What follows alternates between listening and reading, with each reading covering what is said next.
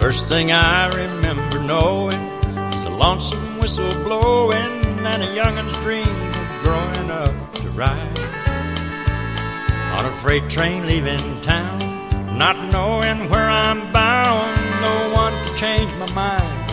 Mama tried. The one and only rebel child from a family meek and mild. My mama seemed to know what lay in store. Despite all my Sunday learning, with the bad I kept on turning till mama couldn't hold me anymore. And I turned 21 in prison, doing life without parole. No one could steer me right, but mama tried, mama tried, mama tried to raise me better. But her pleading I denied, that leaves only me to blame, cause mama tried. What is up, Doe? Welcome to another edition of the Pixel and Roll Show, where we discuss this fledgling basketball team, your Washington Wizards. Hello, everyone. This is Adam McGinnis. It is Tuesday, April 7th, 2016. Another bipolar weather day here in the nation's capital. Rain in the morning, sunny during the day, rain again in the evening. I am over weather talk and something else that is almost over. It is your 2015-16 Washington Wizards. They are on the brink of postseason elimination in the sense that they are not going to make the playoffs. They play Friday night in Detroit against the Pistons, lose and they're done, win and they still have a faint chance. They are currently 38 and 40 with four games remaining. Uh, after Detroit on Friday, they play Sunday against Charlotte at home, Monday in Brooklyn, and Wednesday at home versus the Hawks. They need to win all four games and then hope Detroit, who is currently 42 and 37, loses all their three games, which obviously the first one is the Wizards, and the remaining two games Detroit has is Miami at home on Tuesday, and then at Cleveland on Wednesday. So the chances are slim. The Wizards hold, hold the tiebreaker versus the Pistons. So all they need to do is tie them. Uh, the chances are 1, 2, and 3% of the playoff probabilities. So yes, there is still a chance. Cue the tweets that you send me when I tweet out the playoff probabilities. So you're saying there's a chance. Uh, yes, it is not zero, so we're going to still talk about it until it is zero, but it is not, not looking well whatsoever. Uh, for today, for this episode, I had got a different perspective. Uh, Mr. Jonathan Hopwood is a longtime season ticket holder of the Washington Wizards. He writes a blog occasionally on the team. We talked for an hour on various topics, what it's like to be a season ticket holder, the team raising prices. He went and saw the team out in LA recently. We discussed what it's like to be a Wizards fan on the road. We went into the in-game experience. Uh, we tried to talk about how painful the season has been. It has been obviously one of the most painful uh, in a long, long time with the high expectations. So we discussed that. We also go into you know the future of Randy Wittman and also Ernie Grunfeld and what this team is really going to be made of in the summer and the, the dismal future ahead. Uh, thank you once again for everyone for supporting this podcast all year in the, the most excruciating season. I'm going to continually do it. Uh, you continually download and listen. Uh, leave me comments, whatever, somewhere on iTunes, I guess. Every time I listen to a podcast, people will say to leave comments, but I don't know how to do that, I guess. But supposedly it helps with your iTunes ranking, but I don't know. The downloads are, keep going up. So I guess if people want to find a Wizards podcast, they have to do it through ratings on iTunes. Uh, I guess. I'm unaware. I don't know. It doesn't matter. Nothing matters. All that matters is we have four more games till this godforsaken season's over, and we can talk about having no draft picks and Kevin Durant not coming here. so on that uplifting note, uh, everyone, here is my discussion with, with Jonathan. My guest today on this episode is a fellow fan, a longtime season ticket holder of the Wizards, uh, part-time blogger as well, uh, uh, Mr. Jonathan Hopwood. Jonathan, uh, welcome to the Pixel and Roll Show. Uh, how are you, man? Yeah, I'm good. Thanks for having me on, Adam. Uh, I appreciate it. What, you know, be- before we get into this this team and, and, all the the many topics that we have, just just talk about yourself real quick. What what is your personal background, your affiliation? You know, personally and, and with sports and Wizards fandom?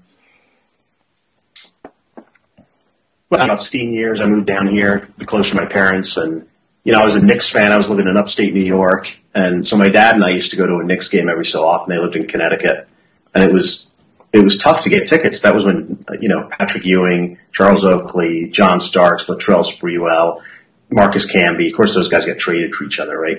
Uh, but that's sort of the, Ernie, the Ernie Grunfeld era, I believe, right? Yeah, absolutely. Yeah, yeah. That's exactly right. And so I got a soft spot for Ernie, maybe a little softer than other Wizards fans. So, you know, when I moved down here, looking at the Wizards, and you can get a whole season for 400 bucks. So it's like, are you kidding me? There's no way I'm not buying season tickets. And so it just sort of snowballed from there. And that, that team was terrible. That was a 19 and 63 team. It was right before Michael Jordan started playing, so we had the Jordan Jordan in the front office there, and uh, it, it, just sort of snowballed from there. And now it's like an obsession I can't escape from.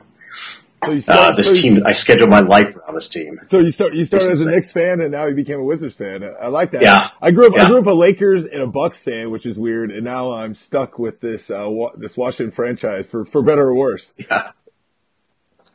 well, yeah, for well, worse mostly. Yeah, I hear you. I feel your pain. I feel my pain. Well, here, here's the obligatory question, uh, Jonathan. Everyone that, especially new guests, I ask them. The first question I always ask them is just straight up. Uh, what are your feelings of the season so far? And as the season is almost over, I know your answer would be, be it'd be like if someone asked me today, "How was your commute, Adam?" Knowing that I got rained on uh, going to work and leaving work. So, uh, Jonathan, uh, just your your thoughts and feelings about the 2015-16 uh, Wizards campaign. Honestly, I think this season is the worst, and, and, there have been some bad ones. There, has there, been two 19 win seasons. The 16 years I've been doing this, and there's the whole what was it 2009 2010 with the guns and Gilbert Arenas and the Mike Miller trade and the Randy Foye coming over, and there were such high expectations for that. But I think looking back on that season, you you, you have that historical perspective here, and you, you got to say, what were we thinking? There's no way that team was going to win anything with the characters they had on that team and with Gilbert's knee surgery and all that sort of stuff. It was just doomed to fail. But this one, there's no excuse. And maybe in a couple of years, we'll feel differently when we have a little bit of history behind us and we see how all these parts on this team really work out with their careers. But I don't feel there's any excuse on this one. There's just been so many bad losses and, and the attitude has just been so poor and casual towards winning games. It's been very frustrating. Yeah, I would. I thought that nothing could really top the 08, 09 season where we fired Eddie Jordan about two weeks into the season and Eddie, yeah. Ta- Eddie Tapscott took over and Gilbert was hurt and they won 19 games and it was, I think DeShawn Stevenson had the worst shooting percentages of any guard ever. Uh, and, and Caron and Antawn really got a mulligan in that season. I thought that should have been a lot better than I, I believe they ended up with 19 wins. I thought that was the pain. Then of course, instead of drafting a guy like Steve, uh, Stephen Curry, they, they trade, we don't know who they trade for, yeah. tra- they trade for, uh, Randy Foye and Mike Miller. We don't really get into that. And, the, and then, and then just even the end of just the John Wall's rookie season or that second year, the lockout season. Gosh, that was so hard. There were so many games. I, I, I, wrote all these blog posts. I don't even remember writing half of them. I mean, there was four games in five nights and I would just write how Rashard Lewis is, is put him out the pasture every night and Chris Singleton was doing terrible and John Wall was not near as well as he is now. Was going 100 miles an hour, and you have Nick Young playing for a contract, and JaVale McGee, uh, you know, Shaqtin' a Fool every night, and and Andray Blatche, you know, being lazy and out of shape, and and you never thought that it could get as worse, and maybe it isn't as as embarrassing as those. Uh, this year is just about the expectations, right? I mean, they we could argue honestly. Buckhantz loves to remind us every other broadcast about how this team should have beat the should have beat the Hawks. They were John Wall broken wrists away from playing the Cavs in Eastern Conference Finals. Right. And now here we are, four games left in the season, and I'm scoreboard watching Detroit Pistons Orlando Magic games on a, on a ESPN tracker yeah. to see if the Wizards can somehow pull this mathematical long shot of long shots to make the eight seed so they can probably get swept or losing five games to the Cavs. So yeah, yeah. It's, it's crazy yeah, I mean, is this a downer? So what do you think, in your sense, what what do you think happened here this year? I, I know that you've told me you went to almost every home game. I, I've been to, you know, probably 10 or 15. Unfortunately, I've watched almost every single one and podcast on a weekly basis Yeah. about this team. What, what is just your sense and your viewpoint and perspective of, of attending each one of these games at home? Because the home record to me, uh, there's many bugaboos of the season, but just the poor performances at home is one that really stands out to me. Yeah, it's.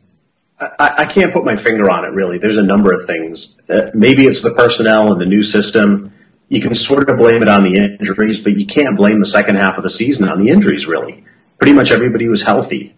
You know, Alan Anderson's not going to make that big a difference to how this team would, would fare overall. I just think there was the expectation that everything just work out fine. And so there was no commitment to playing defense, really, for long periods of time. I don't quite get Bradley Beal this year. He doesn't seem like he's having any fun. He doesn't seem committed. He doesn't seem like he's in a contract year in any way. It, it just it, it, his play is just bewildering. Sometimes uh, he's not aggressive. He's not being a leader, in my opinion. Um, there's just it's just a whole series of things. But I think overall, I think this team just expected that it would all work out okay, and it just hasn't worked out okay. It hasn't done anything close. When I hear Beal say, you know, after the after the Clippers loss, that the fat lady hasn't started singing yet, I mean, you've got to be kidding me, really? Just like on the last line. Uh, it's singing. There's that. They have a one percent chance currently. Uh, Yeah. So it's. I don't know if it's tuning up or the, the, the, the chorus is written. It just hasn't. They haven't given the the go ahead to start the verse yet. Uh, so what was also bewildering about the season is that aside from November, John Wall has been sensational. I mean, his numbers are going to go down as one of the best in franchise history. And so whenever I see any type of criticism about him, I'm always like, well, let's get the context. Like, how bad would this team be without John Wall? And we kind of saw it last night a little bit in the Nets in the first half, where this hapless Nets team, who has a bunch of guys I don't even know or don't even know that played on the Nets, and the Wizards were going through the motions in the first half and allowed them to scrap into it. And It only took, you know, they obviously wore them down because the Nets are not a, not a, not a good team. I mean, they're not even trying to win and they've shut down uh, two of their better players, so their chances of winning were, were very low to begin with. But, you know, it, it took a Ramon Sessions to play really well in the second half and them to kind of commit to defense. But we've seen this. We saw it with Minnesota. We saw it in almost every Sixers game. That, that even when you're like, okay, just, just put your foot down on this team the first three quarters and let's coast and chill the rest of the half. Now the Wizards did play without John Wall. That's the point I'm making. And so to go back to the original observation is how frustrating is it in the sense that John Wall has been great and this team is still struggling to make the playoffs. Yeah, I don't see how anybody can pick on wall this year. There's been too many turnovers in some games, but the guy's up against it, and he's been fantastic. I sit right down in 109, like five rows behind the hockey boards, and, and some of those passes he throws down at that end of the court are just incredible. I don't understand how the ball gets there. He's just got such great court vision. He's he's just playing at such a high level. And I agree, the stats are off the charts this year. And of course, those things don't tell at all. But I, I think he's had an just unconscionably good season. And he's a great guy too. I mean, all the community involvement and all that sort of stuff. He's a, he's probably the only guy in the starting lineup that's any sort of a leader on that team. It's it, it's just beyond reproach this year. I think he's been fantastic. Yeah, and, and so when, so how about the defense? I mean, you mentioned the defense. The injuries excuses are they get old and tiresome. I, I think Jake Whitacre on Bullets Forever wrote a post the other day showing how the, the Grizzlies have had way more injuries technically. Yeah. Uh, you know, are we counting Mar- Martell Webster? You know, who we didn't really count on, but you could technically count him as not playing, or Gary Neal, who's now is, how hasn't been with the team for months. You technically can count him. Uh, Drew Gooden, who sat out for a while you know, I mean, Beal would be the only one and Alan Anderson being the rotation player. But like you mentioned, I mean, we're counting Alan Anderson to be an eighth or ninth player here, not, not one of the top six players. Gortat has played Right. almost every game. Wall has played, played every game until, until the Nets game he missed. Uh, you know, Nene surprisingly has played, you know, he sat out a, a bunch of games there earlier, about mid, mid of the season, but he's been available. Otto had a couple stretches here and there, but he's played the majority of the games. So your top five, six of players, you know, aside from Beal maybe missing, you know, a few months here, has been on the court. And so what is, I mean, what has it been from the defensive standpoint, especially um, that you have seen from? Is it an effort issue? Is it is it fundamental? Is it coaching? Is it all of the above? Probably lack of lack of ur- urgency. You know. Yeah, I see. I see sort of one or two or three big lapses here. I mean, there was there was a real problem in the beginning of the season about three defending the three point line. Right, they just weren't making it difficult for people to take three point shots. They're wide open. weren't making any effort to get it right. Wide- wide exactly, and just just strange guys getting hot against them. Wesley Matthews, how many how many oh. three pointers did he bury against CJ. CJ Miles, remember that game? CJ Miles. Right, Oh. right. But I, I think there's a couple of guys in particular. I guess I, I just said I can't really pick on John Wall, but I, I think John's gotten a little bit lazy on defense. He he tries to poke the ball away from guys a lot from behind this year, and you know when he gets it, he gets it. But if he misses, the guy's got a clear path to the basket. So I, I see him slipping a little bit there on defense, and I think some of Gortat's lapses are just amazing. He, he's he's just out of position a lot in certain games. Certain games he's really good, and other games he's just terrible. He's just his head's not in the game. Oh, Thomas Robinson was killing him at the beginning of the game last night for the Nets. Yeah. Your DC boy, Thomas Robinson, and it was driving. I literally tweeted like five times in a row, and I'm like, okay, I'm tweeting about, like about Gortat's defense like repeatedly, but it was seriously every time down the court. He was out of position, didn't defend well. He was missing rebounds. Now he played a lot better in the second half, but it really was night and day of Nene. And people get frustrated with Nene because of, of his missed free throws and inability sometimes to finish around the rim and, you know, his injuries here and there over, over his Wizards career. But it's night and day when he's on the court defensively. And sometimes you don't really see it as much because he's cutting off angles. He's pushing the rebounder away and he still is a force there. And, and I really think he's a really benefit of the team, especially on the backup center role. Uh, Wittman's, Wittman now playing Gortat and Nene together, uh, at stubbornly at times has been a frustrating thing, uh, for, for bloggers, for fans. Uh, and, and, you know, I don't know if Wittman was trying to make a point here and there with injuries that he put him back in, but I don't know. It just was, it was like, hey, this whole season has about been going to this new style. And then there's a couple big games where he would roll those two guys out together. Of course, it wouldn't work. Uh, you know, shocking. Yeah. But, but, and as, even as a journalist that gets a chance to interview him, I can't even ask him that question because he's not going to answer it. Uh, so let's just start with Wittman. What do you see from the, co- we, we talked about the players, just from the coaching, uh, you know, you've obviously got an up close personal view of Randy Wittman as well. Yeah, I I love Randy Wittman. I appreciate what he's brought to the team in terms of accountability, and so maybe I'm still hung up on that.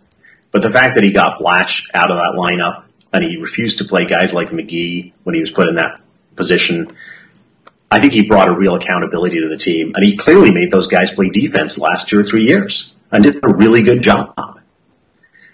But I think overall, the predictability there in the offense, especially, is you see it in the amount of turnovers and the, the kind of passes that get picked off routinely. And it, it, it doesn't seem like teams are surprised by what we're doing offensively. And so that's frustrating. And so defense is only going to get you so far. But when your team refuses to play defense, you're going to end up with, you know, the, the nine or 10 spot in the East. And it's just not going to be good enough. So as much as I love Randy Wittman, uh, I, I think it's, it's time to try something else.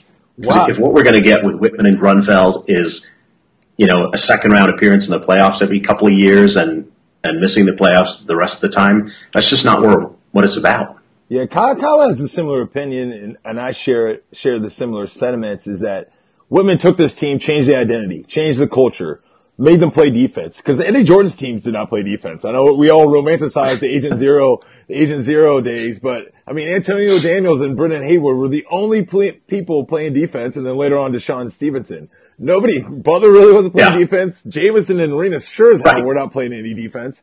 And so we Right. forget that how bad those teams were defensively. They were just fun to watch offensively. And then now we change the cult, and then we go through, you know, the JaVale McGee, then we, we start with Javon, uh, the John Wall era, and then he got John Wall to, to play defense. It was, John Wall was the head of the snake, Nene was the, the tail of the snake. They funneled defensively. When Wittman came in, you know, that, that second half of the season, they played a lot better defense. They, they've been a top 10 defensive team his last three years, and now they've slipped to the middle of the pack. And so, and the offense still is Yeah. a mess. The offense still is a mess. Right. And, and, and, you know, maybe that is poor drafting. Maybe they haven't got the right, the right players. maybe this is a mulligan of a season, you know, as they're going to try to get a Kevin Durant or, you know, to, to be flexible salary wise. They didn't see an upgrade in the offense over the offseason without tying their, their flexibility, you know, tying down their for flexibility for next year. But I think it comes to the point where it seems that, you know, you can't make an argument that like you have the last two years of, hey, you know, they made the playoffs. We won a first round. We're an injury away from making the next round. This team has gotten better. We're a top five defensive team. What, what's your argument now? I mean, that right. there's just all excuses. And so, and then we've also seen the NBA everyone's getting fired, man. Like, like, people are getting fired. They're doing good. I mean, David Blatt's getting fired. Kevin McHale's getting fired. You got coaches getting fired over and over and over. And somehow we're, we are the only ones not, I'm not saying that we have to make rash decisions like some of those organizations, but these are winning clubs, winning 55 games, going deep in the playoffs. And they've decided like, Hey, this isn't working. Uh, we need a new voice. And for the Wizards to not look at the results now, uh, and to see to make on that it seems that this team has tuned him out in a sense. Uh, I, I, don't. I think him and Gortat's relationship is probably uh, you know terrible. I know Bradley Beal. I've heard reports some guys close situation. He does not like playing for Wittman. Uh, Wall will never say that in, anything publicly or privately because that's just not really how John rolls. But you can kind of see. I mean, you see it. I mean, I mean, you you see it in their quotes and in their body language. And hey, I mean, Wittman's only partially guaranteed for next year, and if they miss the playoffs, I mean, I'd even make an argument if they would somehow miraculously make the playoffs and lose in the first round, that you still make a change. And yeah. and we've also seen that that Randy Wittman has stubbornly not maybe accepted this new offense. You know, the way that he is against uh, evolving, uh, especially on the offensive end. His stubbornness of not really wanting to play small ball, aside from what one playoff series with Paul Pierce. Or, or putting Kris Humphries this year at the floor. How much does is that his fault or how much is that on ownership or management? They probably all share some culpability in that. But I think that you're correct in the sense that Wittman deserves credit, but as time has passed and they need to find somebody else to, to, to make this better, or someone needs to be held accountable because if it sure as hell isn't going to be the ownership, it sure as hell probably is not going to be Ernie Grunfeld. It has, it, you know, and it's going to be probably some players, you know, because half this roster is going to turn over. They only have like five or six guys currently under contract for next year. So it has to maybe be uh, a chance to, you know, have a fresh start with Wittman. Uh, or a fresh start with a new coach to get rid of Wittman. Even though yeah. I do like that you, you give him credit because sometimes I think a lot of fans don't recognize how bad this was. Maybe you sitting through the, the Leonard Hamilton years and the, uh, the, uh, Gar Heard and, uh, I mean, even Doug Collins yeah. was okay, I guess. Eddie Tapscott was a disaster. Uh, even Eddie Jordan, you know, did a bunch of baffling things that drove me nuts. That Randy Wittman, uh, you know, as cranky and crusty as he is, you know, got them to focus on one part of the game that, that led them to success. And if they got a couple of breaks, they maybe could have gone farther. But you've also seen in the, the regular season over a body of work that they kind of underachieved in the regular seasons almost every, every year under him. You know, either mildly, right. even mildly, you would argue, and then this year, obviously, drastically.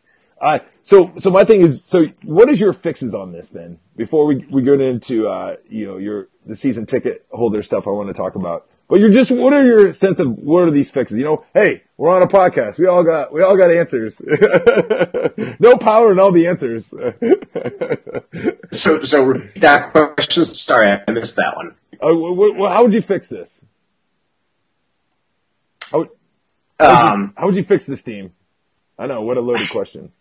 It's it's hugely difficult to answer. I mean, I, I look at the available free agents out there, and I, I look at the amount of teams that have got cap space too. And we've done all this work to, to line this thing up, and all of a sudden the cap's going way up on us. So you look at the available free agents out there, there's nobody there that's a really a team changer, except for Durant and, you know, if LeBron James opts out. But there's nobody else there. Who's the next guy up? Uh, DeMar DeRozan, maybe? Andre Drummond? I don't think those guys are either going to leave their team or necessarily fix what's what's wrong with us. But obviously, we're we're not, we're going to have a completely different team next year unless we just re-sign the whole bunch, which doesn't seem to make any sense whatsoever. Um, so I, I, I don't know. I I wonder about the, the relationship between Hill and Gore. Those guys clearly don't seem to have a healthy relationship to me, especially what happened in the last couple weeks in public on Twitter, that sort of thing. Um, I also wonder about, um, you know, Beal's future with the team. I, I just I just wonder how that's going to play out. And I, I know I'm not proposing fixes here, but I just wonder about all those things. I, I'm not sure how to fix this thing. That that that is, that is a good answer. Now, I, I wrote your your recent blog post. Uh, you were out in L.A. Uh, you went and went and saw. The, I Yeah. was at, I was at a bar watching it with a bunch of uh, bunch of friends and uh, fellow Wizard bloggers that write on TruthAboutIt.net. Uh, we watched it without the sound, unfortunately, because there was a baseball games on. So we watched it, and then you know we're we're talking a lot, kind of paying attention. The Wizards are losing, so we're we're losing attention. Then of course they they come back, and and I was just waiting for Chris Paul to put the dagger put the dagger in him. Yeah, and he did. And he did. And Jamal Crawford did some rainbows. But you were out at the Staples Center. Uh, I don't know if you saw Gilbert Arenas at half court, but I, I saw that he was there again. Yeah. Uh, just, just talk about your experience, uh, what it was like to watch the Wizards on the road and just what that game was like to, to be there. Well, that's first time I've been that far away from home to watch the Wizards. I've been, you know, to a bunch of places. We went to New Orleans earlier this year, uh, been to Milwaukee, Indiana, Chicago, Minnesota, all over the place. Um, but I'd never been out to Staples, and and you know, I've been to LA four or five times before, and, and downtown LA is just sort of a mess. It's just sort of this isolated wasteland where nobody lives. But Staples Center, I thought was great. I thought the arena was was gorgeous inside. I thought the seating arrangement, where where sort of all the sections were focused towards the middle, rather than being sort of parallel to a hockey board thing or perpendicular to a hockey board thing, uh, was great. I thought that the arena looked it looked brand new. It's way better taken care of than Verizon Center somehow. Maybe it gets a lot less use. I don't know, but I can't imagine that's true. And uh, and the crowd is really engaged. And I'm, I'm sure that's unusual to the last few years for the Clippers fans, but the building had a ton of energy, and it was awesome to see. Uh, the thing, the place was full at the tip off, and uh, that's something you rarely see at Verizon Center. Um, it just seemed like people were way more into it. Uh, and, who knows? Maybe it's all the people that used to go cheer for the Lakers are now in in the seats for the Clippers. I don't know, but uh, it was a great atmosphere out there, and uh, you know those guys have got a great team. As much as I I don't like some of the guys on that team, oh, it's, Bl- they've got a great team. Blake Griffin, Blake Griffin. I hate Blake Griffin, so keep going. It's just flopping all the time. It's terrible. I want, I want, I want. I think I made a funny joke on Twitter. It's like I wanted Nate to like jack him, or like, like I want to fight. I would drop the gloves. Like I want to fight. I want to fight to finally happen. And I was like, I would pay money for it to maybe be Trevor Booker. Like you know, Trevor Booker. I know him. He has a history of him. I've wrote, I wrote a bunch. I wrote a really good blog post about how Blake Griffin was the villain years ago. Then Blake Griffin, of course, uh, Yeah. did not did not play in that game. And then Booker gets in a fight with him in preseason this year for the Jazz. I was like, Yep. yeah. I was like, yeah, they both got ejected, but I want to see to see like, okay, Mr. Tough Guy, because I feel like there's something with Blake Griffin. Like he's always getting these skirmishes at some point, and then I feel like it's got to be him. You know what I mean? It's, it's like Steven Adams, that guy, that guy for Oklahoma City. Like you know Yeah. that he's a dirty player. There's a reason people Oh, get yeah. pissed. And No then Blake question. Griffin, Blake Griffin tries to be that he's not a dirty player, and then tries to play the victim, like everyone's picking on him. But there's my there's my Yeah, he's- rant, rant of beef on Blake Griffin. It was his first game back, but what uh what what is it like when you go on the road and wearing Wizards gear, especially in California? Have you seen many other Wizards fans in the crowd, or what were you wearing? There, there were some. I was just wearing a T-shirt. I elected to go without the John Wall jersey, which I probably should have done. Um, but we had stuff to do afterwards, and I just don't want to be wearing a jersey around town. You know? but there were good amount of fans out there. I I thought that. I mean, the, the, the Clippers fans out there were really laid back. I, I, you know, nobody said anything to me, and sometimes I get a little grief. Some of these arenas. Um, I remember in Indiana, some guys asked me if I lost a bet and had to wear that jersey. And, uh, you know, so the, the fans were great out there. Um, but there were a number of Wizards fans. I was surprised at the number, but, you know, it's probably, you know, 10 or 12. It's not a lot. So what what other arenas have you been in? You you mentioned Indiana. You try to do this every year, once in, once in a while. You said you went to New Orleans earlier, which of course the Wizards lost on a, on a last course, second yeah, shot. yeah. Yeah, I tried to do uh, at least one a year. You know, I was doing one a year for a while, and my friend Mike's like, you know, it's going to take you forever doing one a year. You better speed this thing up. So, so I've done two the last couple of years. Um, You're trying to get, you're trying to get to you're trying to get to every arena, right? That, that's the project. I, I Yeah. if I mentioned that. Right, that's right. And uh, so it was New Orleans and LA this year. Last year it was Miami and Toronto. But we also went to the All Star game too. So we, I picked up Brooklyn there, but I haven't seen the Wizards play up there. Um, so pretty much done the whole Southeast except for Charlotte, and I haven't been to Cleveland or Detroit, but I've got the rest of the the Central there, and uh, I'm just thin out west. So, what is your record in these? do, you, do you? It's below 500, but it's not much below. not much. That's not bad, considering yeah. we haven't been that great on the road in the John Wall era. Yeah, because somehow we managed to win in Miami when I went there by one at the very last minute. You know, we try to pick teams that are pretty bad so that we can get some cheap tickets. you know, because the stuff ends up. So uh, you know, T Wolves and T Wolves and Bucks and Sixers. yeah, well, the T Wolves we lost to because it was the Garnett era there, um, and that was the that was the game that the, the, Wizards' flight got routed to Duluth or something because of weather, and they got into town, you know, right before, and it, it just we just didn't go well. But it's about 500. I think it was over 500 until this year, and then we slipped below because we, we can't win anything when I show up. So you t- you mentioned there's you know some guys talk some shit in Indiana, but overall, what is your when you go to opposing arenas with wearing Wizards gear? What kind of reaction do you get from from other fans? I guess maybe obviously it depends on the arena. And then how about when you run into fellow Wizards fans? I'm, I'm curious to that as well. It, yeah, I generally get a pretty good reception. I mean, nobody dislikes the Wizards, right? Nobody likes the really bad historically. There's no bad blood or anything. Maybe if I went to Cleveland or something, or maybe those guys just don't care because they beat us every time it matters. Um, but he got pretty good reception. I mean, NBA fans are generally pretty good. I'm not going to a hockey game or something or a football yeah. game where I'm wearing somebody else's colors. Skins, skins, so, skins jersey in Philly, right? yeah, yeah, none of that. Um, so, I mean, NBA fans are pretty good. They're pretty civilized and, uh, you know, get to talking sometimes. And, uh, you know, people are pretty appreciative of the fact that I've, I've been sticking with it for so long. I think there's a respect there, um, for somebody to be able to put up with this much punishment, I guess. hey, if there's any, I've been blogging about this team since 2009. So, uh, and, and been fan of them, you know, since early 2000s, Michael Jordan era. I've lived in DC. So I have, I feel you, man. I, I, I, I, I know the pain and I know, uh, how, how the, the highs are not that high, but the damn lows are so damn low. Yeah. I, don't, I, don't, know if that's, there's been a lot of them. Yeah. I don't know if that's sports in general. And then I feel like the highs don't stay with me as much as, as the lows. Or, and now I'm just numb to it all, actually. It takes me, it takes me a while to really have a loss that really affects me that much. Even though that T-Wolves loss sent me over the edge the other night, uh, that double yeah. overtime loss. But how about the kinship when you see fellow Wizards fans on the road? Well, I mean, you don't see a lot of them. Yes. So um, handful, handful, handful. And they're rarely sitting next to you. So I, I, I more often connect with fans for the other team because I'm just surrounded by them. And so people are curious, you know, about traveling to other games and why would you do that and go through all that. And but it, it, you know, it's cool. But I don't connect with a lot of Wizards fans out on the road. Um, at summer league, summer league's different because you can sort of sit together. Um, and I've been out there seven or eight times, uh, and so so you do get to talk to people that are Wizards fans out there and find out other people's stories, and, and that's pretty cool. But on the road in the games, you know, where you've got a ticket and you're not near any of the Wizards fans, it's difficult to connect with guys. Yeah, what, what's in your future plans?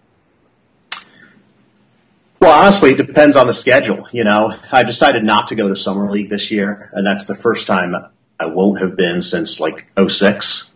Um, that event's just evolved from, you know, a, a, really, really super intimate event and this big thing now where, you know, the games sell out and there's, the, the arenas are packed. It's just not the same experience. So I decided to give it a break this year.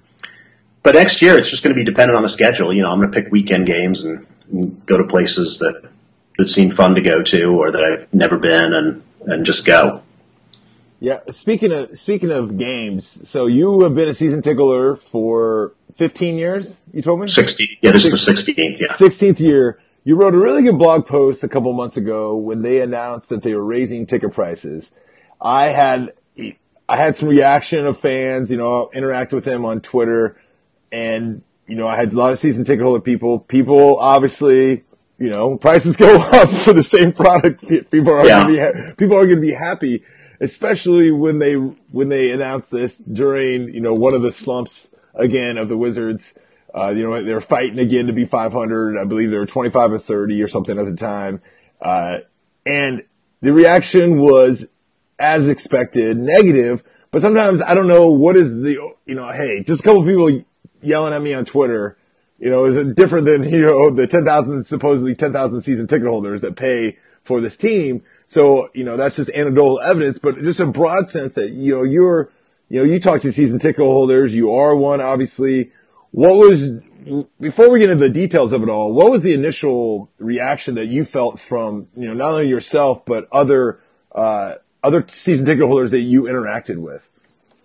Well, I think first of all, nobody likes an increase in price, right? Everybody wants to get stuff for cheap. I mean, nobody likes to pay any money for anything, any especially for the same for thing. For the same thing, right? You don't get anything extra, right? and uh, so I've actually defended the Wizards ticket prices in the past. I've written a couple of blog posts over the past couple of years where I've looked into the price of other teams' tickets and sort of compared them to where my t- my tickets are in the, the, the Verizon Center. And you know, a couple of years ago when they made that first increase after they had that couple of year price freeze, you know, I still thought it was a bargain to go to. The difficulty I think that the Wizards have is that they've created a situation where the majority of their ticket holders, and I, I think more than 50% of their ticket holders have bought, you know, two, three years ago, which is after the team decided to slash prices. So they've got a, a ticket buying group that is in love with these artificially low numbers and doesn't really understand what it costs to go to an NBA game, you know, for 41 games.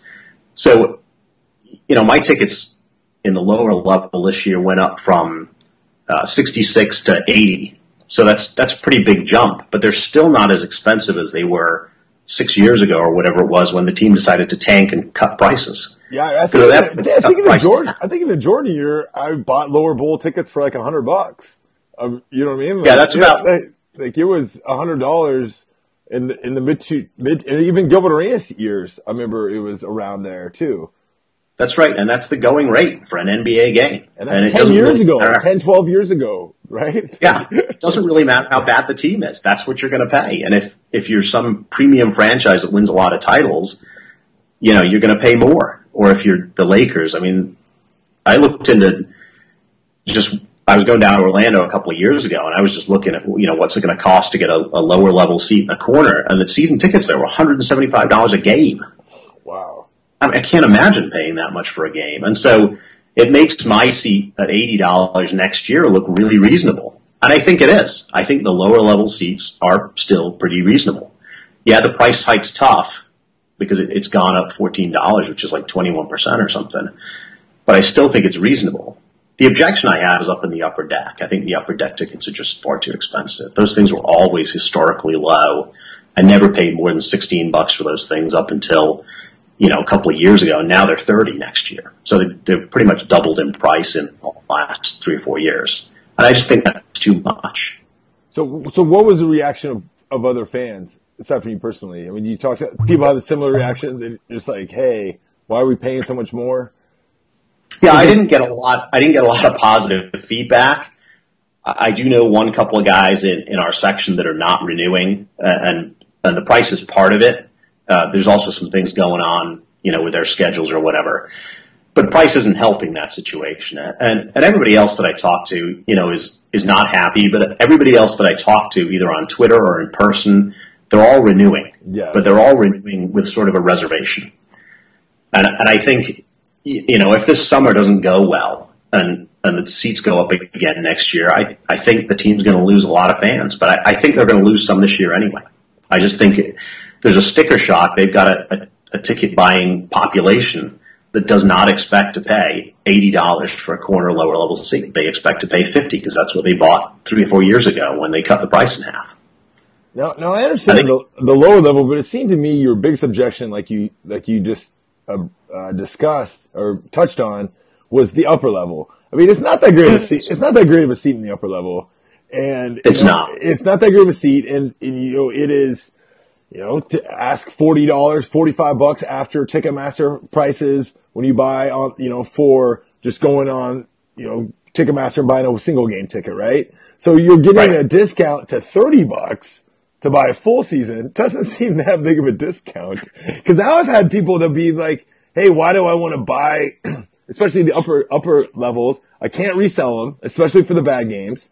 There's no playoff games, right? And then now Right. you now you've double that now you're nickel diamond me essentially for a seat that isn't that great, right? I uh, mean, I, I agree. There, there's a lot of times, you know, because I've got seats upstairs and downstairs, and so the idea was there that the guy that I share the tickets with, you know, we can take other people every so often and both go to the game still, and then we try to sell some when we can't go. And uh, this year's ticket ticket sales have not been good, and there's a lot of games upstairs. You know, Tuesday against Milwaukee, Wednesday against Toronto. These teams that nobody cares about really, um, and midweek games they just don't sell. So the price all seems to be based on, you know, weekend games. And, and obviously when Cleveland or Golden State or somebody like that comes to town, the, the ticket's worth a lot more.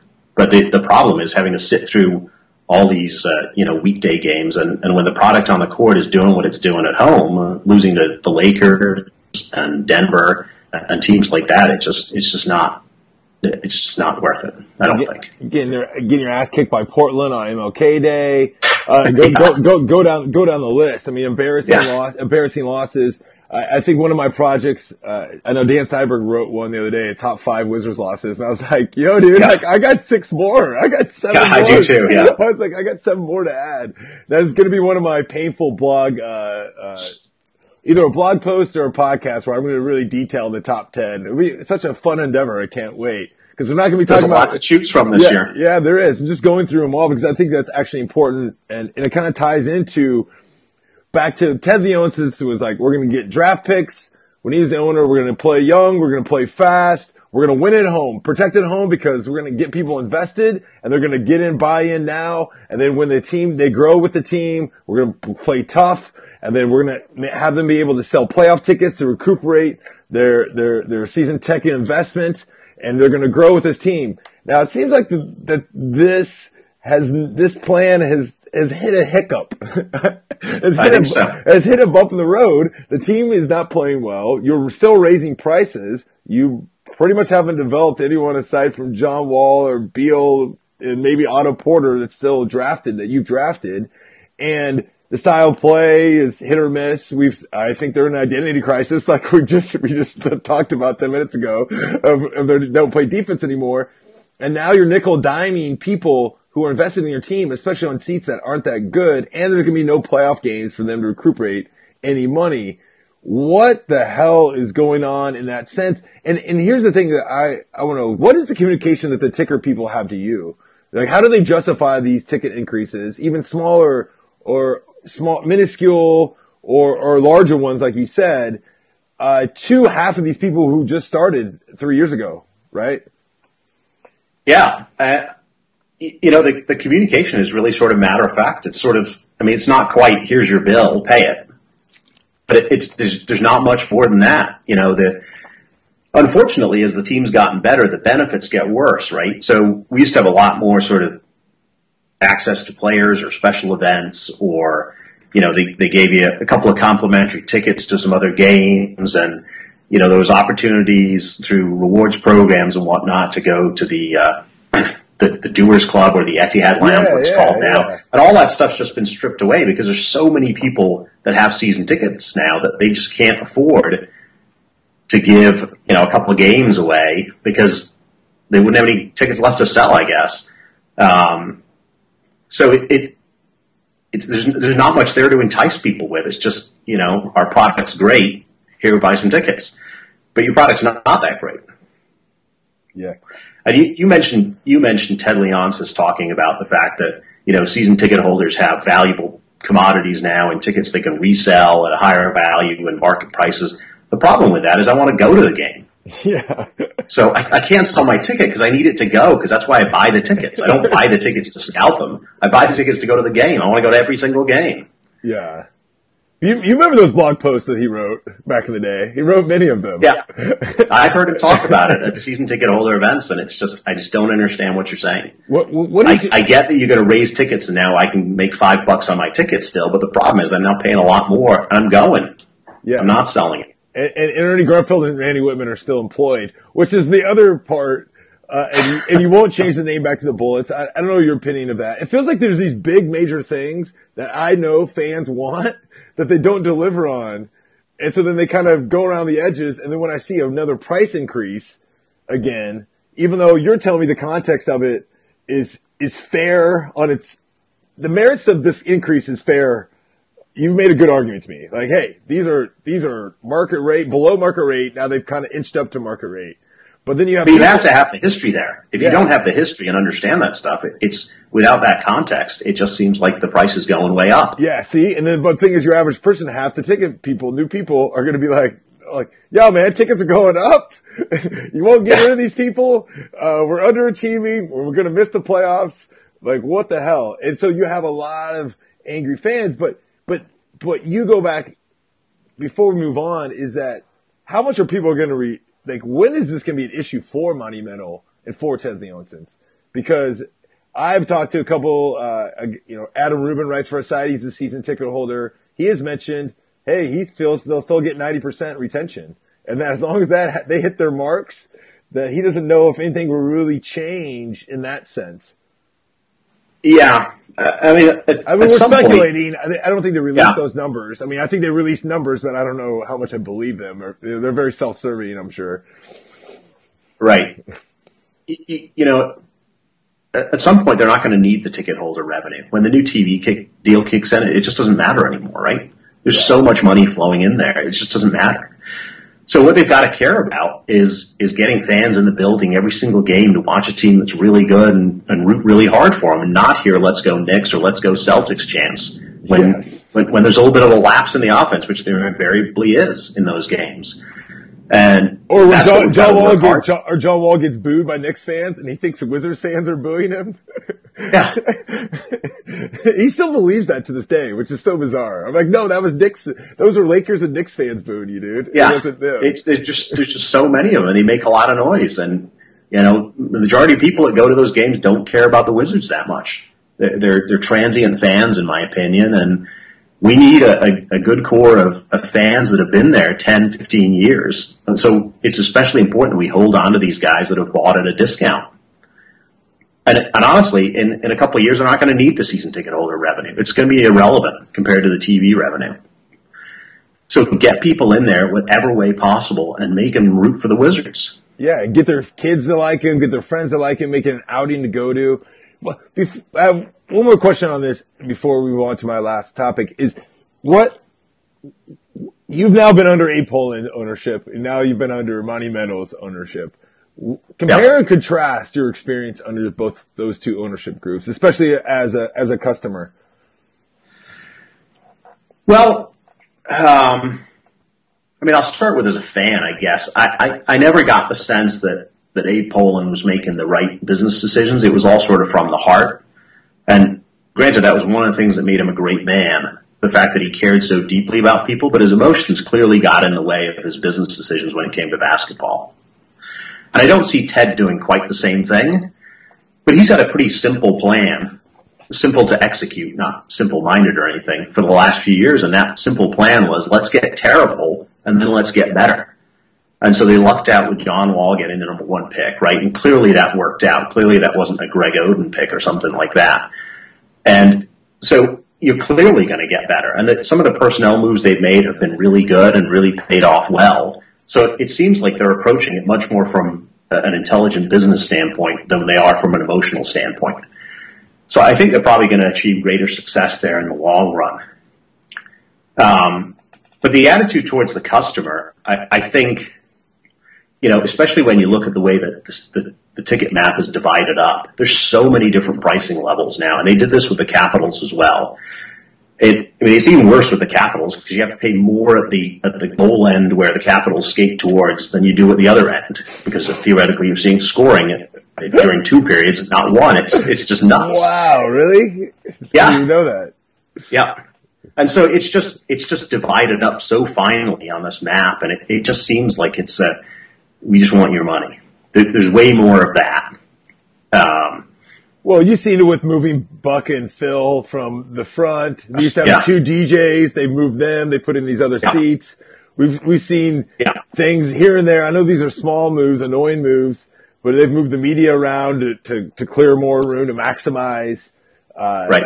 and you know, and then even this year they did re- uh, redevelopment. They redid the whole media room, so now they've cramped. Not that the old media, the old media room was not that great and needed remodeled, but then they supposedly remodeled it by uh, making it somewhat nicer, cramping it in, and then creating a whole bigger area for fans to hang out, but way more than they need. And now the fans can look in at the media area. Well, no, first of all, no one wants to hear the media bitch about anything because one, we get to go for the games for free. But in the sense that it's like, wow, like now you didn't really upgrade. You, you basically made it somewhat cosmetically nicer, but you cut all this space and now cramped everyone in. and so you can maximize this experience of now watching the media and the, the post game interviews. And I'm like, I don't, I don't know. I mean, it's nicer, I guess, and they are limited on space, but stuff like that, I don't, I don't really see the benefit, but I don't know. They probably Yeah, have there's- some there's- reason. Yeah, there's definitely, in my opinion, a, a leaning towards the people that are going to pay the most for their tickets. And so I, I've talked before about the access to the Etihad Lounge, which I think we've been deliberately excluded from. Like they've done everything they can to keep us out of that space. And I finally got in there for this AFL press conference. I just had to go to that thing just so I could see what it was like. But but it's clearly there's a focus on people that want VIP experiences and, and will pay for it. And so I don't feel super valued as a customer there when, when I've been sticking with it for 15 years and some guys just dropping 200 grand, which is granted more than I paid over 15 years. But some guy's dropping 200 grand for a seat and all of a sudden he's getting the best treatment. So he'll be gone. You know, when this te- if this team gets bad again, that dude's out. Uh, and, He's and he- gone. and he's not going to the Bucks Wizards game on a Tuesday night either, right? I mean, that's the Right, point, right? right. Like, he's not going to go see the Jazz and the Wizards on a Thursday night when it's 30 degrees out, right? And then all of a sudden you go to an arena and it's ha- uh, or Sixers game on a Sunday afternoon. You know, Right. nobody's go- they're not going to go to these games, and then you wonder, and everyone's like, "Wow, wow, the Verizon Center sucks. Why is there no environment?" Blah blah blah. You know, then they blame the fans, especially the ones that are there or not. You know, then it's like it comes down to the fans. I'm like, well, dude, let's let's do it. Let's do it economically of why they're not why they're not coming because they've been priced out to a certain extent. Yeah. No, what, what about Yeah. your interactions with Ted personally? You said he used to do events for fans, uh, do some some fan events or Yeah, he's they, they've had a history of doing these chalk talks like once a month before games, and so Ted used to do one a year when he first took over. I I don't think I've seen him in the last couple of years do those kind of things. Um, so it, I mean, it's nice to be able to talk to the owner and ask the question questions of the owner, and and he had some great stories to tell. Um, but I, I just haven't had that opportunity. I haven't seen him in that kind of event uh, for the last two or three years. how about any other of the monumental board members? Any reaction? Any interactions with them? But not not really, not at my level. No, Yeah. not at my level of season ticket holder status. I guess not, not at my price level. Yeah, your price level. Now, now, now let's let's talk some. Let's let's let's start with some positives of this team. Uh, so your in-game experience. What have you seen that you actually enjoy that they do well? That Monumental done well, especially under Ted. Wow. I, I, I you know, I, I think when it first came out, there's there's a monumental rewards program for fans where you can you can buy experiences with points, and it, it's basically a system that encourages you to engage in any way with the team, and they give you five, ten, hundred points or whatever. Any action that you take, whether it's a tweet or a Facebook post that has hashtags in it or something like that, and so you're able to buy some you know experiences that you wouldn't necessarily get to experience. The, the, the problem with that this year is that there, there's nothing worth buying, and everybody that's spending all this money because the more money you spend, the more points you get. All these auctions that they have, all the people with all the points and they spend all the money buy all these things. So we used to be able to go, and again, I know I keep hitting on this thing with this VIP lounge that they've got. We used to be able to go down there. One year we went 18 times, uh, so that was nice. Uh, but then it went to once a month last year. I thought that was great. It, it, it really gives sort of a, that makes you feel valued as a customer to be able to do something special like that once a month. And this year it's gone. It's, it's absolutely gone. So you can buy a suite game once a year. So, you know, we, we use our, we use our points to buy a suite game and that's it. We haven't done anything else. So we just got a bunch of points and because um, I, I don't want you know, a, a t-shirt that's been handed out at a game with a custom ink logo on the back, and I don't want a, a tin lunchbox that I got my season tickets in like four years ago, or a gym bag that I got free already because I've already got that stuff. So the recycle, so, so the recycling is same gifts. So the ones you yeah. actually want are unattainable because the way you do that is is you get points when you buy big ticket items, correct? Yeah. So, so then it's a reward system. They've kind of hollowed out the actual rewards of the reward system. Yeah. and and some of the other, you know, this is sort of a, a, tangent, but you know, some of the in-game giveaways matter to me. I, every year, I write a blog post about you know bobbleheads that are yes. given away around the NBA, and I love bobbleheads. I think yes. it's great. It's stupid and it's silly, but that's oh. part of being a fan. Hey, so that's what I, I got. I got action, I got Superman and Gortat up, up right right next to my TV as we speak. Uh, I yep. have I have. Uh, what else do I have? I think that's the only one I have. But I know I have some that's, towels. I have a towel too. Yeah. So those things have gone away. They just disappeared. There's no giveaways. And I, I see teams like, you know, the Warriors have four or five bobblehead giveaways in, in, a year. And the Kings, I think, did six this year and they did this whole series. And the Wizards get, they get one and it's, it's John Wall again. And, uh, I mean, he deserves it more than anybody, anybody else, but I already got three John Wall bobbleheads that the team's given away in his first six years and I'm going to have four. And, you know, I, I, I just love for there to be more stuff like that. Yeah, I don't need a team. Like why, why is there why is there not like a Kelly Oubre like or Otto Porter giveaways? Right? Well, like, well yeah, you, you, could get Otto Porter bobblehead like on the kids club. Um, pay twenty bucks, which of course I did. So it's in trust for my niece, who's who's four or three or four right now, and so she's going to have a whole pile of bobbleheads, you know, willed to her when when she doesn't care about them. Well, how, well, how about Chick, Chick, you down with okay with Chick-fil-A, t-shirt toss, the dancers, in-game entertainment, you know, Jumbotron, the music, you know, I, I guess, I mean, any, any of those things annoy you? Any things annoy you or any of them that you appreciate, I guess? I mean, I go to watch the game, yeah. so I, I don't necessarily need the NBA to entertain me every minute that I'm at the arena.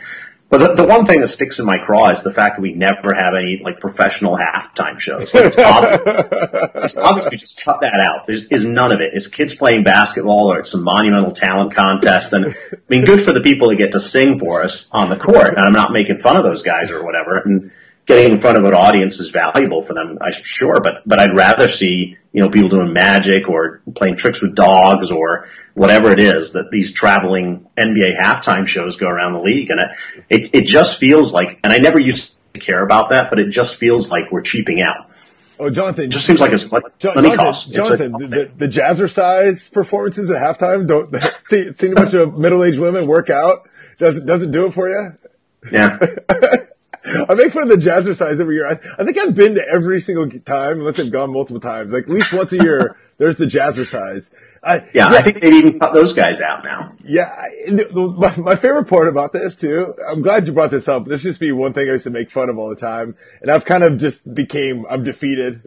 I've lost. I've lost interest of, of making that point over and over on my Twitter account. But the one was when they did a talent contest. It was like I think it was last year or maybe two years yeah. ago. They did a talent contest but they never announced the winner. Like I literally went on the website to find who actually won the talent contest.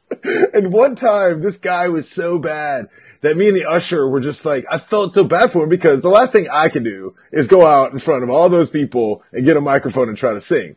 Right? Like Definitely. I can't sing at all. But I'm also aware that I can't do that, right? It's like the right. American Idol people. So this guy, I'm like, okay, I don't want to make fun of you, but man, you're out here wearing this like leper- leprechaun outfit with a, some weird name. And it was so bad. Like I started feeling bad for him. And then they had his performance and the other performance up on Monumental's website and you could vote for it. So, and I was like, oh, so then I was going to blog about it, but then I didn't because I felt really bad. But then I was like, okay, well, who won this contest? And I went back. So all year they would do this contest. We'd make all these jokes like, oh wow, they're too cheap for halftime entertainment. And then I'm like, okay, well they've been throwing out this halftime contest on us all year. Like, who actually won? I never found an answer. I don't think anyone ever won. I think they just got embarrassed and it was just this way to do a cheapen thing because they didn't even advertise it on the website because you could go to the website and vote on each one that night, like the fans could, and they would have a winner and you would advance. But they never actually announced who won or put it on the website.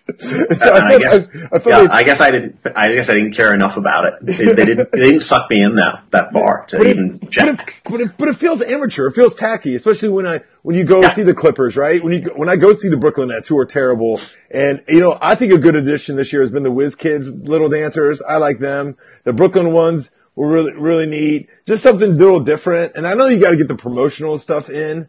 You know, I you know like I I stopped making fun of some of the Dunkin' Donuts stuff or some of these you know sumo wrestling or whatever, tricycles, and you know, hey, every arena does a halftime sh- half court shot.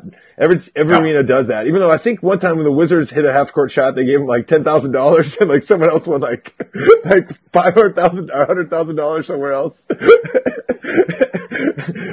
I was going into that, but but in the sense that uh, overall. Nothing you would improve on anything that comes to mind aside from the aside from the card thing. I mean, is there anything that comes comes to mind that annoys you or you know, I'm just a snarky blogger uh, looking for things to complain about. Yeah, you know, I'm I'm pretty low maintenance as a fan, and uh, again, I'm going to see the game. Um, I, I, and I, again, I never really cared about the halftime shows till they were gone, which is always the way it happens, right? um, but it's, it's, it's, we're clearly going to be treated more, more business like in the future. Um, and I, and I guess that's the way it is. That's what it is. So what, and what, so so maybe they'll learn over time. I don't know. Maybe the influx of the, the TV money will change that. I'm not sure. What did you feel of the, the report this week uh, that Grunfeld was coming back for another year? I don't know if you caught that by chance.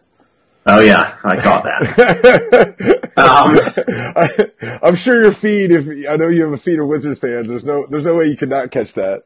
But yeah, I mean, I I don't feel quite the same way about Ernie Grunfeld as some other people, and, I'm sure part of that has to do with me being a Knicks fan back in the '90s because two of those teams went to the finals, right?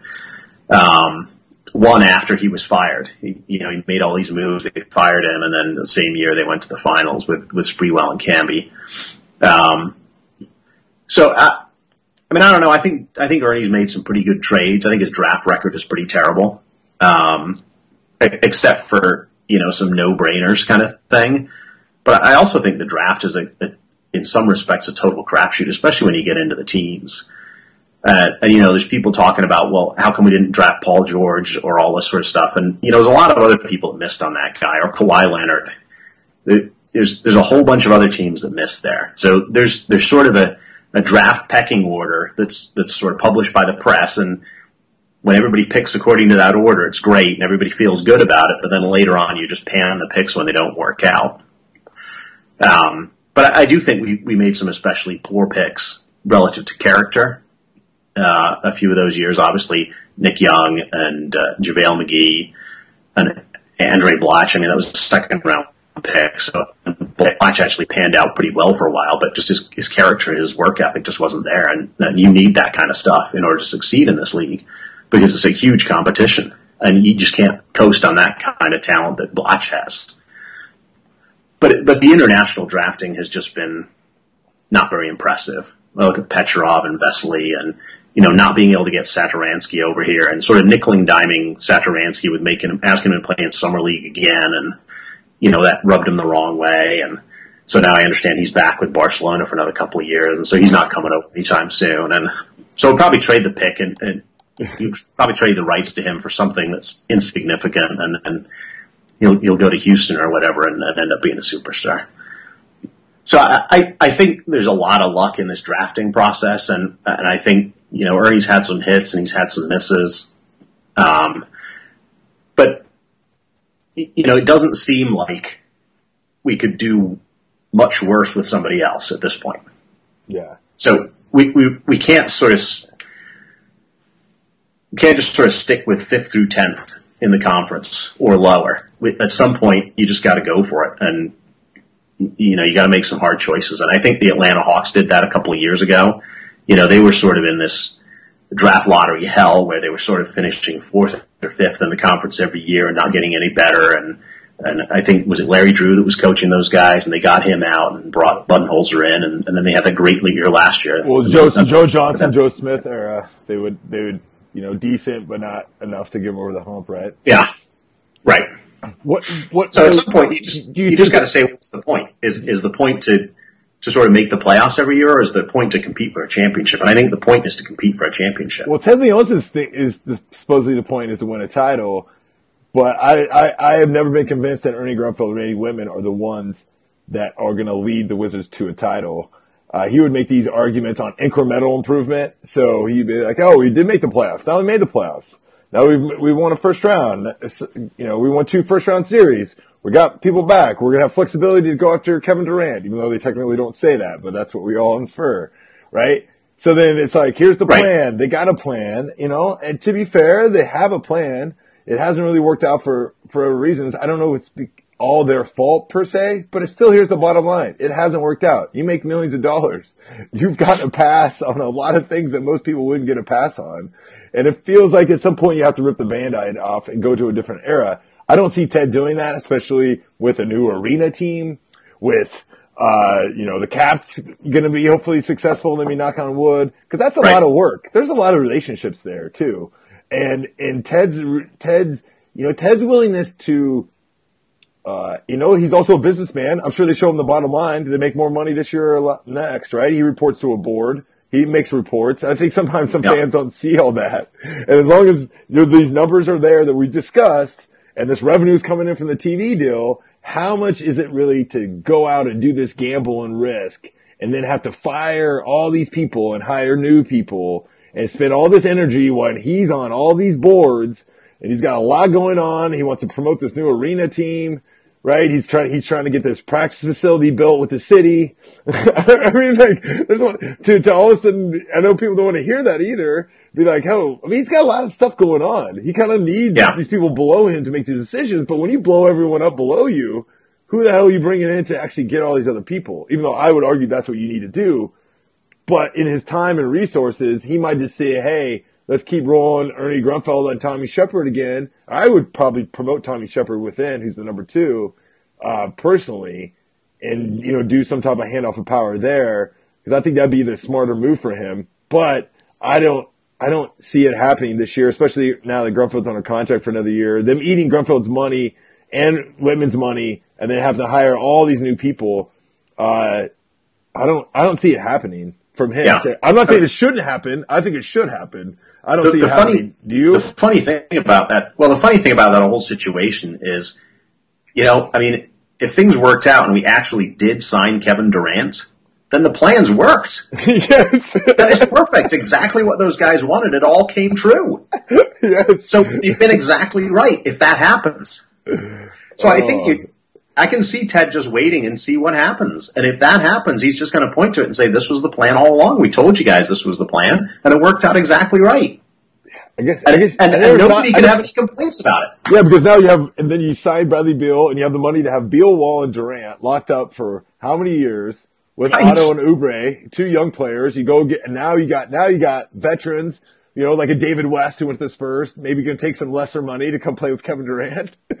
right. and then it would all, then it would just all magically worked out if Kevin Durant decides to come back home. And it would, and and it, all the credit would go to these guys that everybody just says they're they're terrible employees and general managers and executives and all this. But if that worked, if that actually happens, they're brilliant. And maybe that is. I mean, it's sort of like Maybe that is sort of like Sam Hinkie, right? I mean, if Sam, yeah. Sam Hinkie's plan works four years from now, when all these guys that he drafted yes. in Philadelphia turn out to be the, the world beaters, then he's right. Oh, if he gets if they get Ben Simmons in the draft and he's awesome, and then Saric comes over and Embiid actually ends up being okay, which I don't think he will be, but but yeah, like they could be, and then they, they have the Lakers pick next year. and that could be a right. high pick again. Unfortunately, you just have to wait that stuff out. But the Wizards don't have to wait too much longer if they sign somebody great this offseason, then the plan's worked. And if they don't, then it hasn't. I never thought in that sense that maybe part of this whole plan was, hey, Ernie, we'll keep you till this next year. You make that pitch to Durant, right, in the summer. If he comes, he comes. If he doesn't, Wittman's maybe, you know, a separate conversation because maybe you go to Kevin Durant if he comes, be like, pick your own coach, right? And, yep. and, and then Ernie, and so to go to Kevin Durant as the owner and be like, "Oh, hey, well, I'm just fired the GM, the the coach, and everyone. Right. Come, come play with us."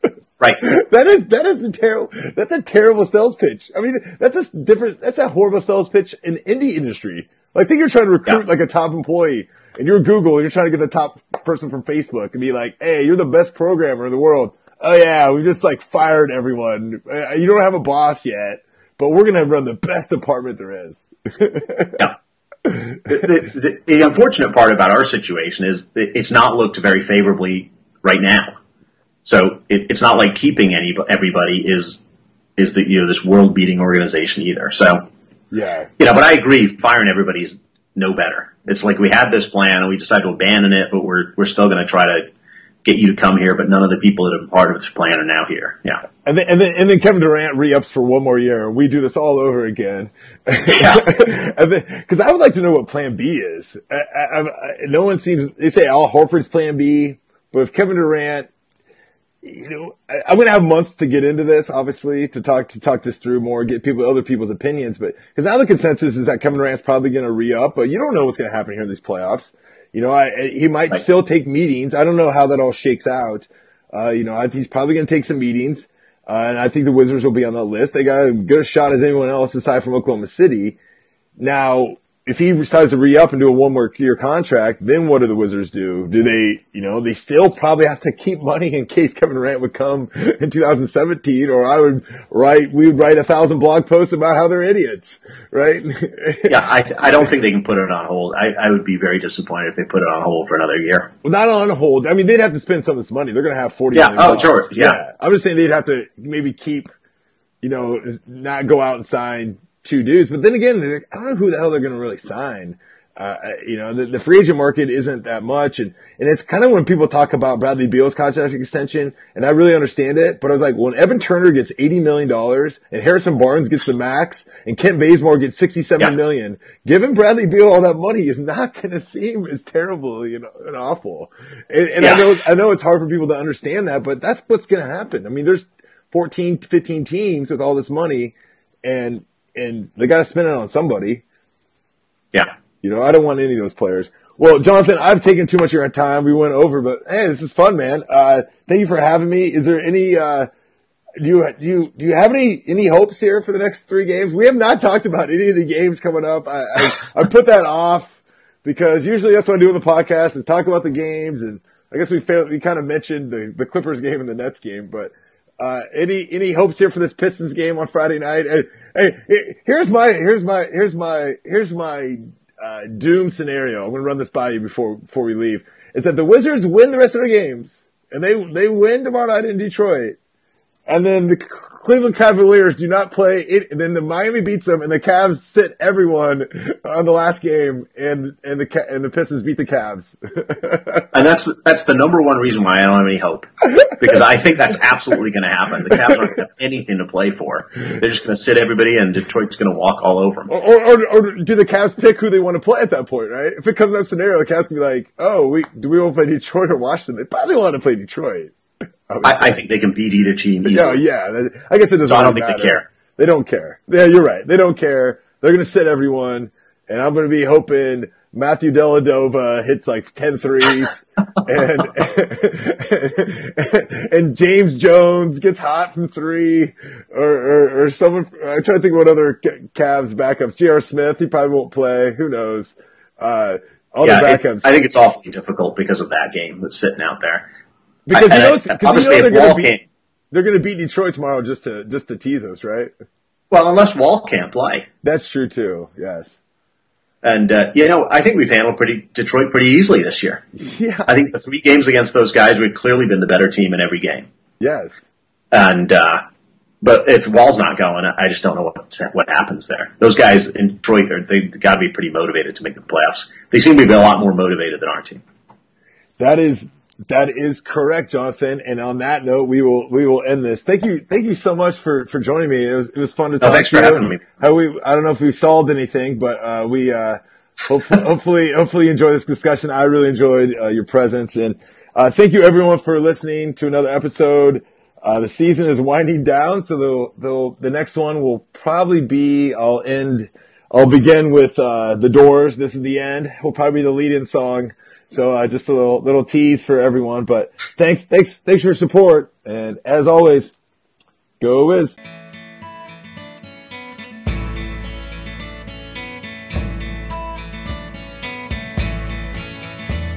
The warden led a prisoner down the hallway to his doom. And I stood up to say goodbye like all the rest.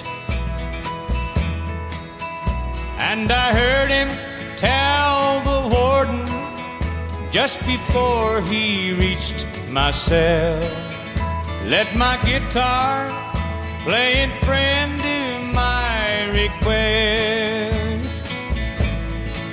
Let him sing me back home with a song I used to hear. Make come alive. Take me away and turn back the years. Sing me back home before I die.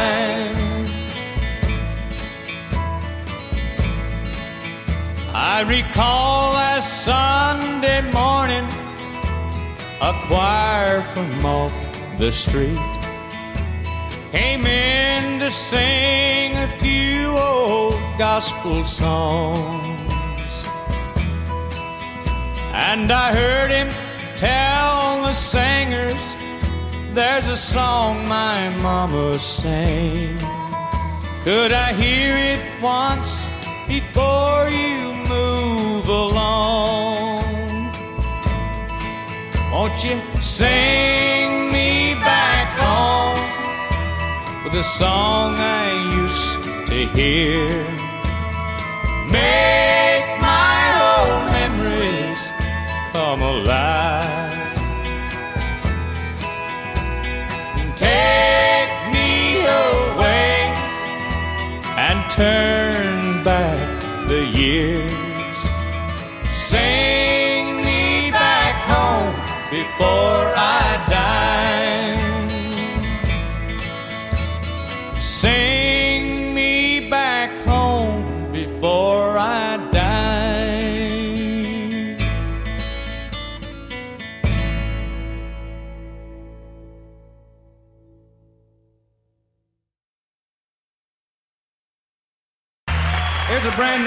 Record that's uh, much on the same thought. We hope that you like it as much as you did Muskogee, and maybe it covers